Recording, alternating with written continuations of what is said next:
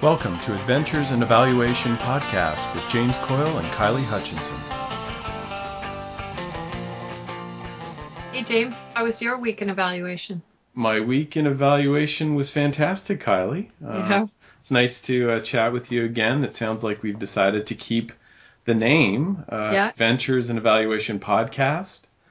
Uh, we've uh, created an email, Adventures in Evaluation podcast uh, at gmail.com for people to touch base with us. Um, we're now officially in iTunes. Woohoo! Woohoo! That's right. Mm-hmm. We'll uh, we'll be uploading the second podcast once it's done, and we'll have two whole podcasts. Uh, how was your week? Uh, my week was good. I just came off doing a AEAE study on effective reporting for evaluators, and apparently we I we broke a registration record for uh, for their e studies. There was 109 people which um, uh, the questions were coming pretty fast and furious and comments. So I'm glad Stephanie Evergreen was there to help moderate because um, good questions, really good questions, really good points. And um, and now I realize that you and I are just going to talk about reporting in general this yeah. week as well. Eh? Yeah. Well, yeah. I, I, think that's a great segue. Um, you know, you and I have talked about reporting, uh, valuation. Um, you know, certainly folks like uh, I'll say my guru. Somehow I avoided mentioning him even once last week. I had to restrain myself. but Michael Quinn Patton's, um, I think he said in his uh, last utilization uh, book, volume four, how do we avoid producing reports that gather dust on bookshelves, unread and unused? Yeah, no kidding. And you know, I always think to um, a study he did very informally. I actually emailed him to to get the uh, the citation for it, but it turns out it was just an informal um, survey that he did looking at the percentage of an evaluation budget or an evaluator's time that is put towards writing a final report. And it was a shocking 25 to 30 percent. That's a big that's a big chunk of change. That's a huge chunk of change. And when you think that evaluation budgets are limited already, that is money that could be spent on more interviews, I mean, more data collection in general. You could do more focus groups. You could expand your survey to other uh, target groups or populations, or even just, uh, you know, typically there's not a lot of money in a an evaluation budget for communicating the results, but think you could do, you'd have money to do public forums or all those things you wanted to do. And not to mention the fact that I don't know about you, but I and here's my dirty little secret, James. I hate writing final reports. I can't stand it. I love everything else. I love project model, the evaluation framework. You know, I love collecting the data, and you know, I really like the analysis as well. But when it comes down to facing that blank page and writing the report, I can't stand it. Yeah, it's you know, I think that's a common uh, water cooler conversation at these evaluation conferences.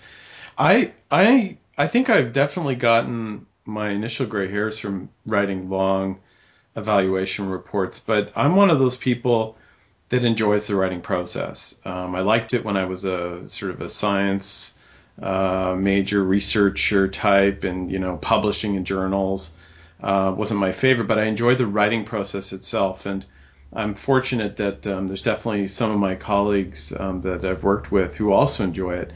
But I confess um, the biggest principle that I that I'm trying to you know have us use to guide our work when I work with customers is what's going to be useful. Mm. And I really do um, worry uh, and often have good evidence to suggest that really long reports or some traditional reporting styles have not been useful. Yeah.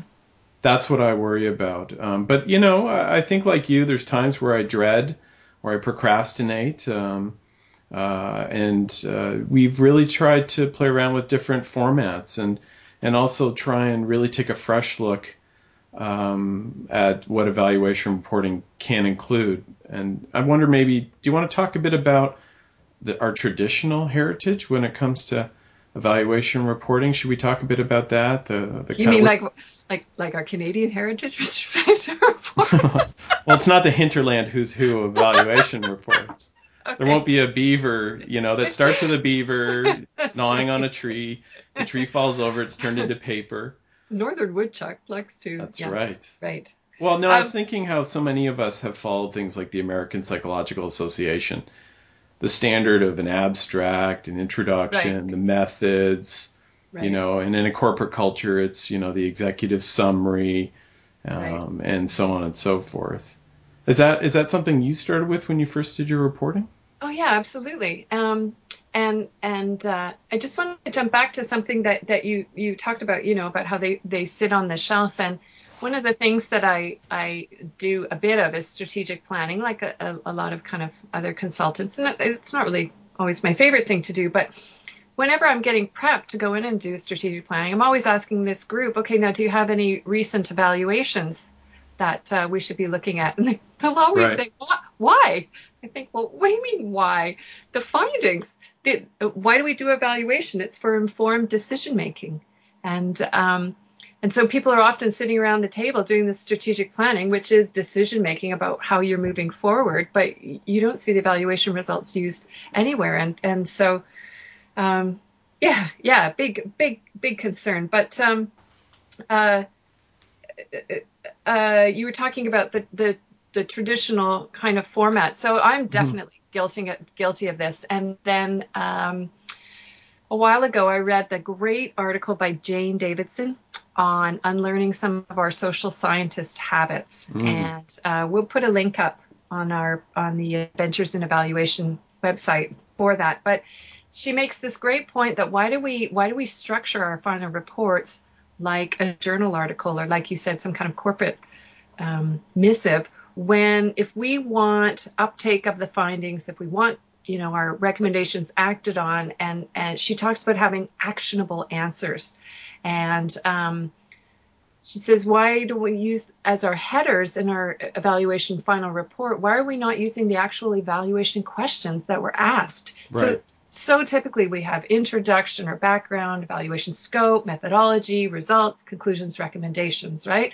And and and also, and this is what I was also guilty of under under results, we would say, these are the results from the interviews these are from the focus groups these are from the, the, the, surveys and and it really it was up to the reader to kind of answer their their own evaluation questions she says why don't we just put it right out there our headers are the specific questions followed by the answers mm-hmm. well and that's actually um, i think probably the most common way uh, we, uh, you know, again, um, you know, you're an external evaluator. I'm an internal evaluator. We're slightly different contexts. But with um, the regional health authority I work with, most of the time that's how we structure reports. But how we present them, whether it's four pages, a one pager, uh, 98 pages, or a multitude of different styles of reports, we've really um, tried to wrap them around the questions because that's really what drove everything. That's what drove what the data collection and the methods were that were selected. That tended to drive um, what was going to be the eventual use, we hope, for uh, the actual report. But um, if I can steal a page from another uh, domain, the knowledge translation and exchange field, we've really um, tried to base some of our work around uh, folks such as John Lavis, and you'll be familiar with these kind of questions. But when we meet with folks right off the top and we say we're going to do an evaluation, what are your reporting needs, interests?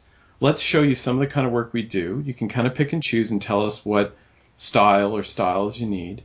But we'll really actually try and uh, make as part of the evaluation plan um, uh, fill out a, a, framework that asks what's the message uh-huh. uh, that, that you'll want. And we'll certainly go back to this once we actually have findings what are the messages? What's the message? What's the me- what are the messages? Who is the audience? Uh, who is the messenger? What is the transfer exchange method? And what is expected outcome? Mm-hmm. And when we do that, we often lean away from these long, bloated reports. We might still need one of those, but we start talking about presentations.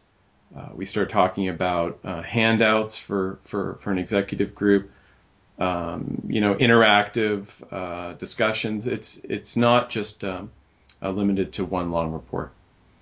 Yeah, and I've I found that um, I will actually go to clients, being an external evaluator, and I'll I'll tell them this Michael Quinn finding about the 25 30% of the time, and I'll say, you know, I'm quite happy to produce you a traditional final report. Um, but you're but lying. I, you're you're really lying through my. Really teeth. don't want to do that. You're you're crossing your fingers under the table, saying, "Please, please don't say yes." I wish I could outsource that, but um, uh, but but uh, but I'm perfect. I'm also able to provide you with a two-page summary or all of these other options. And right now, I it's about fifty percent. Oh, some people client. are taking up on that. Oh, absolutely, absolutely. And I, I um, and it's quite interesting. For example, um, a large corporate organization said, you know, our board is really busy. They're not going to read this uh, if you produce a large report. So yeah, let's give us two pages. I can think about one too where it was um, an evaluation where the, the results were particularly damning, if I might say. Mm-hmm. And uh, that organization, when I gave them the option, they just leapt on it. Um, and, you know, in some ways that was kind of, uh, you know, I had to be careful that I didn't bury too much of what was a problem because they clearly took uh, it for that reason, right? So there was a little bit of a dilemma there. Yeah, actually, but, I've had a, a similar experience, um, but both I and the customer, you know, we talked about the ethics of evaluation, the standards we're setting, the importance of learning as well as accountability, and really what we arrived at there was that the information that um, perhaps wasn't damning, but that uh, required attention was for their group's attention.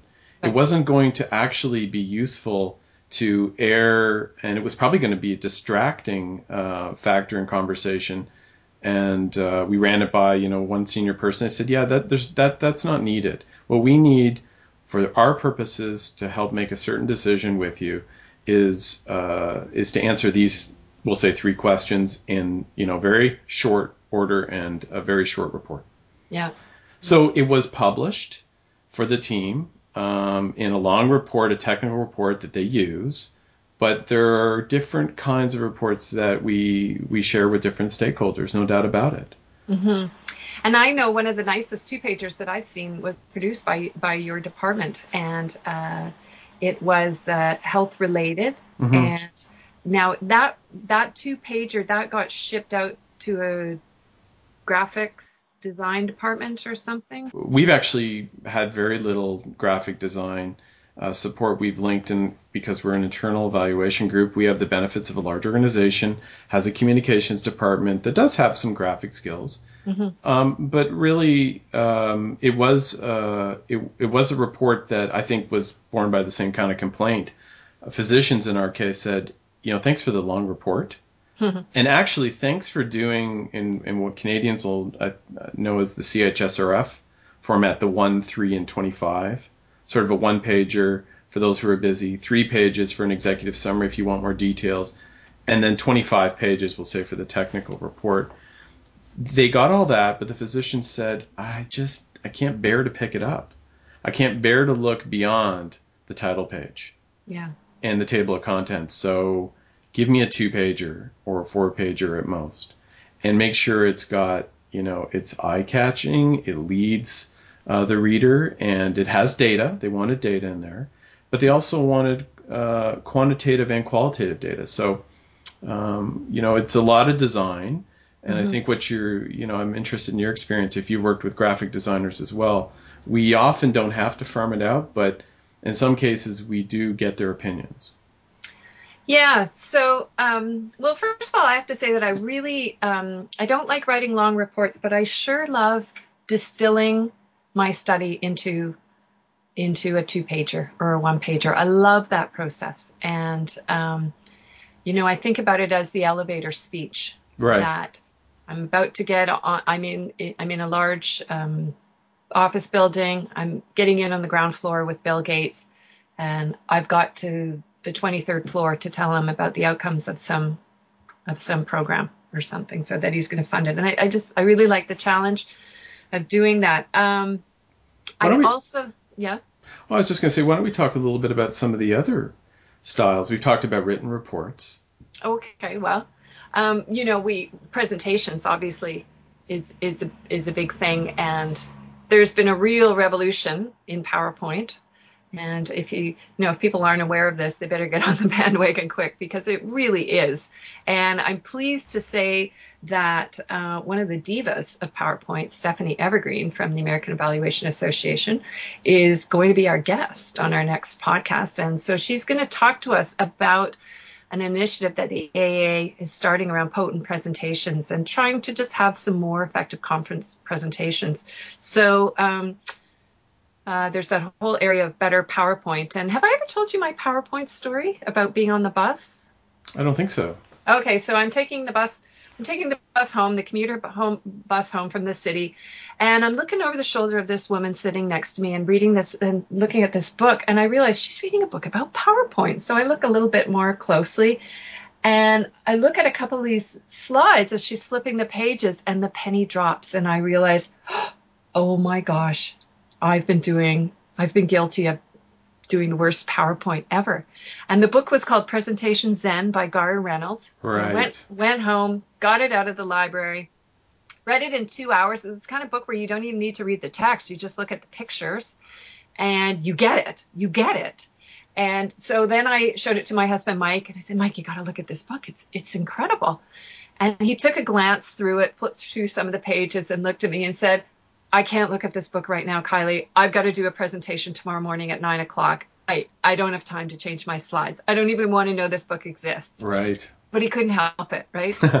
flipped some more through the book and later on said, Why did you show me that book? Now I have to go give this horrible, horrible presentation. So did so, he change his slides? No, he didn't have time. It was 10 o'clock at night, the poor guy. So, so you, you planted the seed of doubt, but it, it probably uh, bore good fruit in his next presentation. Well, you know what often happens is is I when I give you know my face to face workshop on effective reporting for evaluators at AEA conferences, and it's always like the day before the conference starts.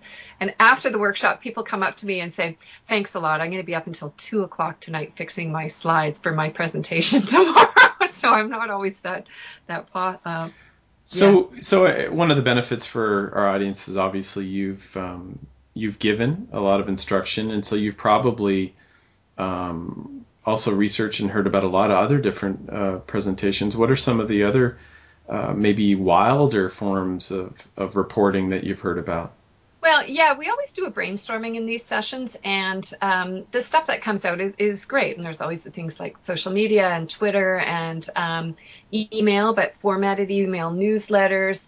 And uh, it's funny if you if you hold people hostage in brainstorming for more than 35 minutes then really creative kind of stuff starts to come out. So then somebody always makes a joke about interpretive dance right but, right you know, quilts and things like that. But i'll tell you it was at an AEA conference and i think it was in atlanta 2004 maybe.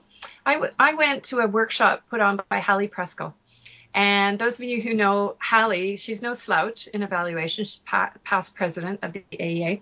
And she put on a workshop on um, innovative reporting techniques. And she was talking about things like drama and, uh, you know, music and video and all of those things that are kind of considered out there for our, for our, you know, rigorous standard evaluators. Um, but you'll know Hallie's not Hallie's not a flake, and and and it's really I know if you work at the CDC, people aren't going to take you seriously if you if you propose doing an interpretive dance. But I think our point about evaluation is that the traditional report just isn't cutting it anymore. If you're truly concerned about utilization. Yeah, I, I, I would tend to agree. I think we still have customers who want the full report, but they almost always, uh, if they're that committed to using, you know, all the details, they also realize there's an information or knowledge exchange and reporting uh, to so many different groups that we have to take other approaches. I have to say, um, one of the uh, training sessions that I've run with a colleague of mine in our organization uh, uh, sort of guides teams on the side to do their own evaluation, and by the end, they present their findings. And last year, we actually had one of the teams commit and fully perform in a series of costumes an interpretive and dramatic play. Uh, I think a couple of people on the team were uh, really uncomfortable, uh, but uh, by the end, it was certainly uh, what woke everybody up in the afternoon.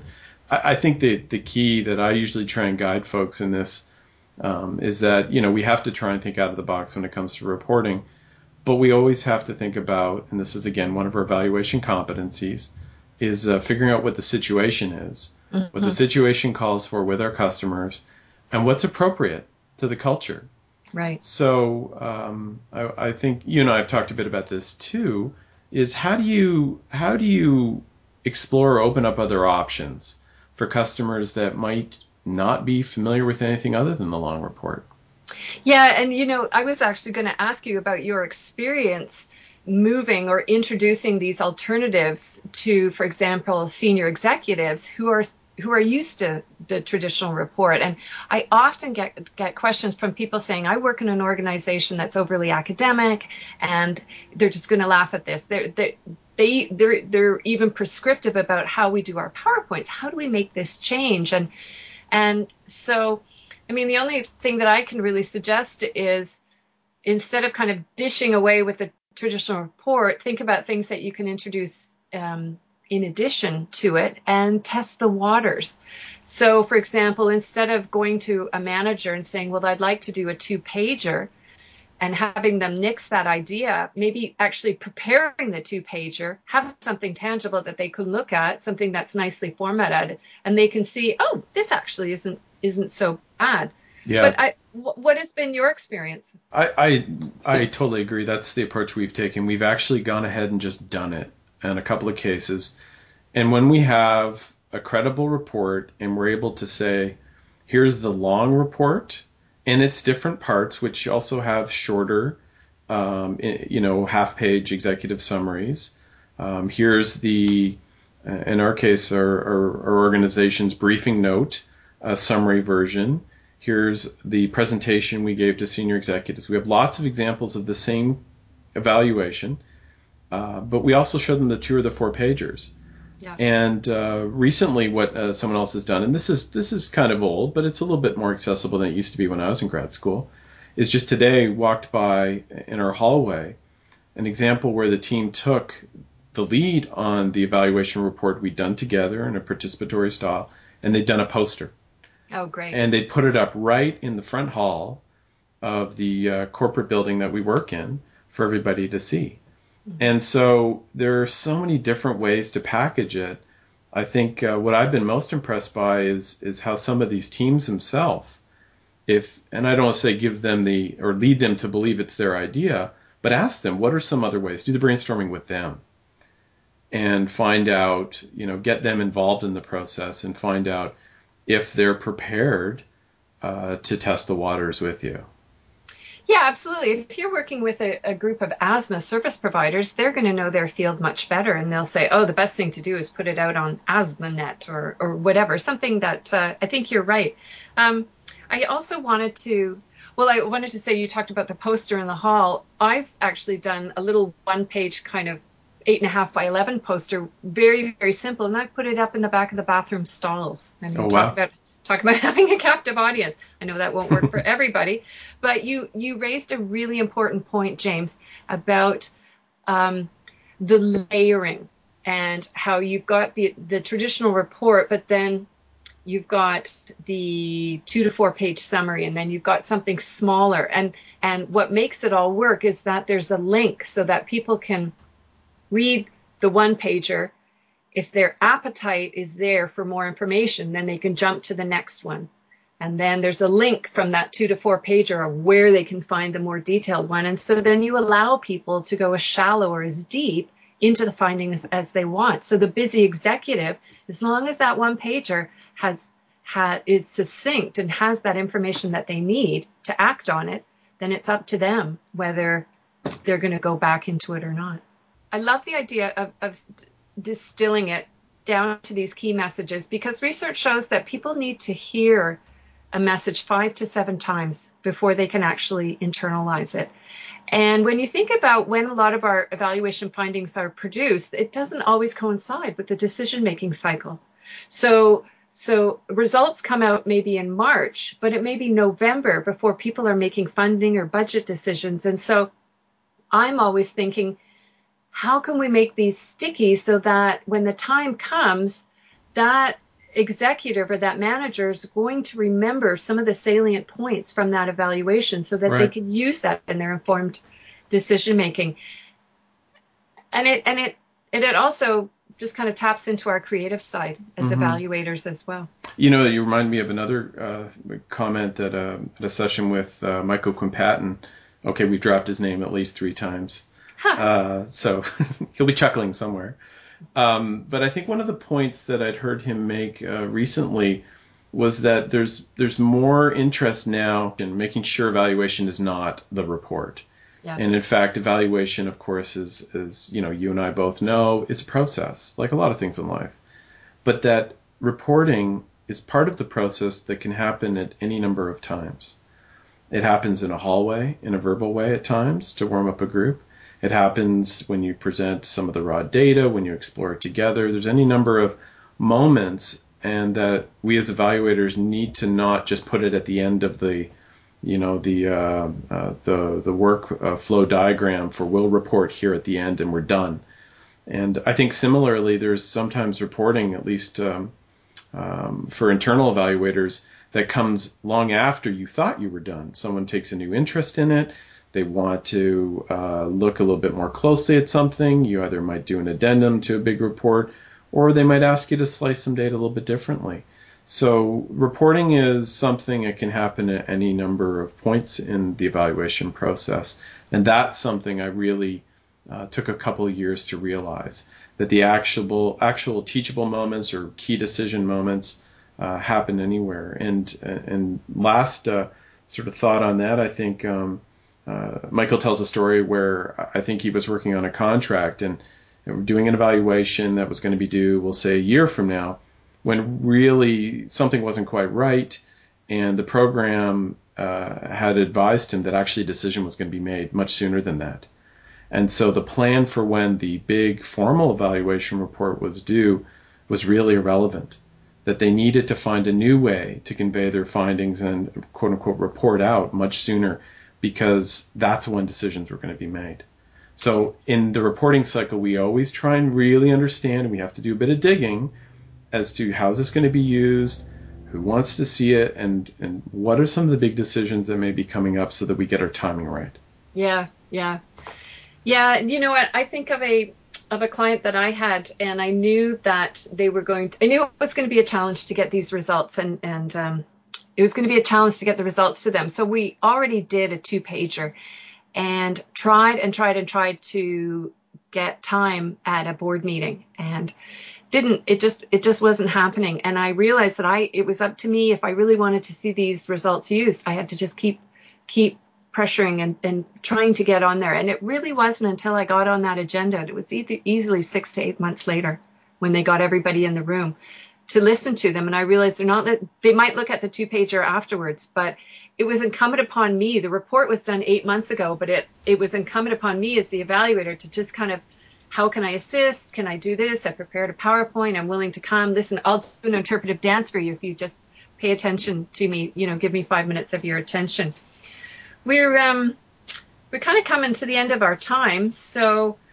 uh, I'm just going to mention a couple of things that our listeners might want to know. So we will um, have Stephanie Evergreen on as a as one of our first podcast guests, and she's going to be talking to us a little bit about this potent presentations initiative that uh, the AEA is is doing.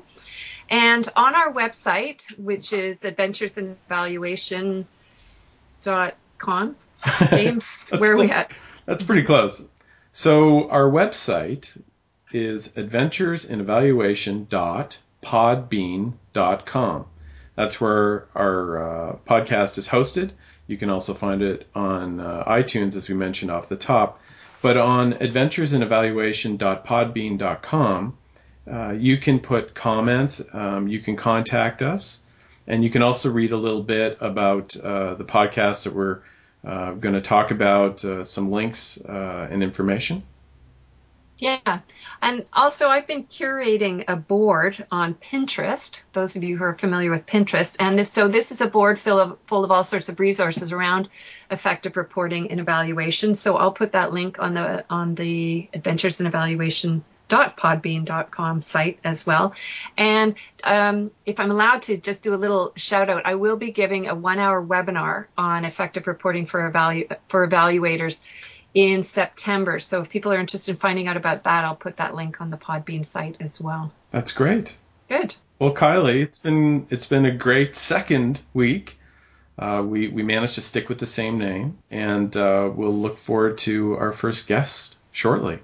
That's right. Yeah, Stephanie's going to be great. So, so everybody have a have a great week, and we'll uh, see you soon in Adventures in Evaluation.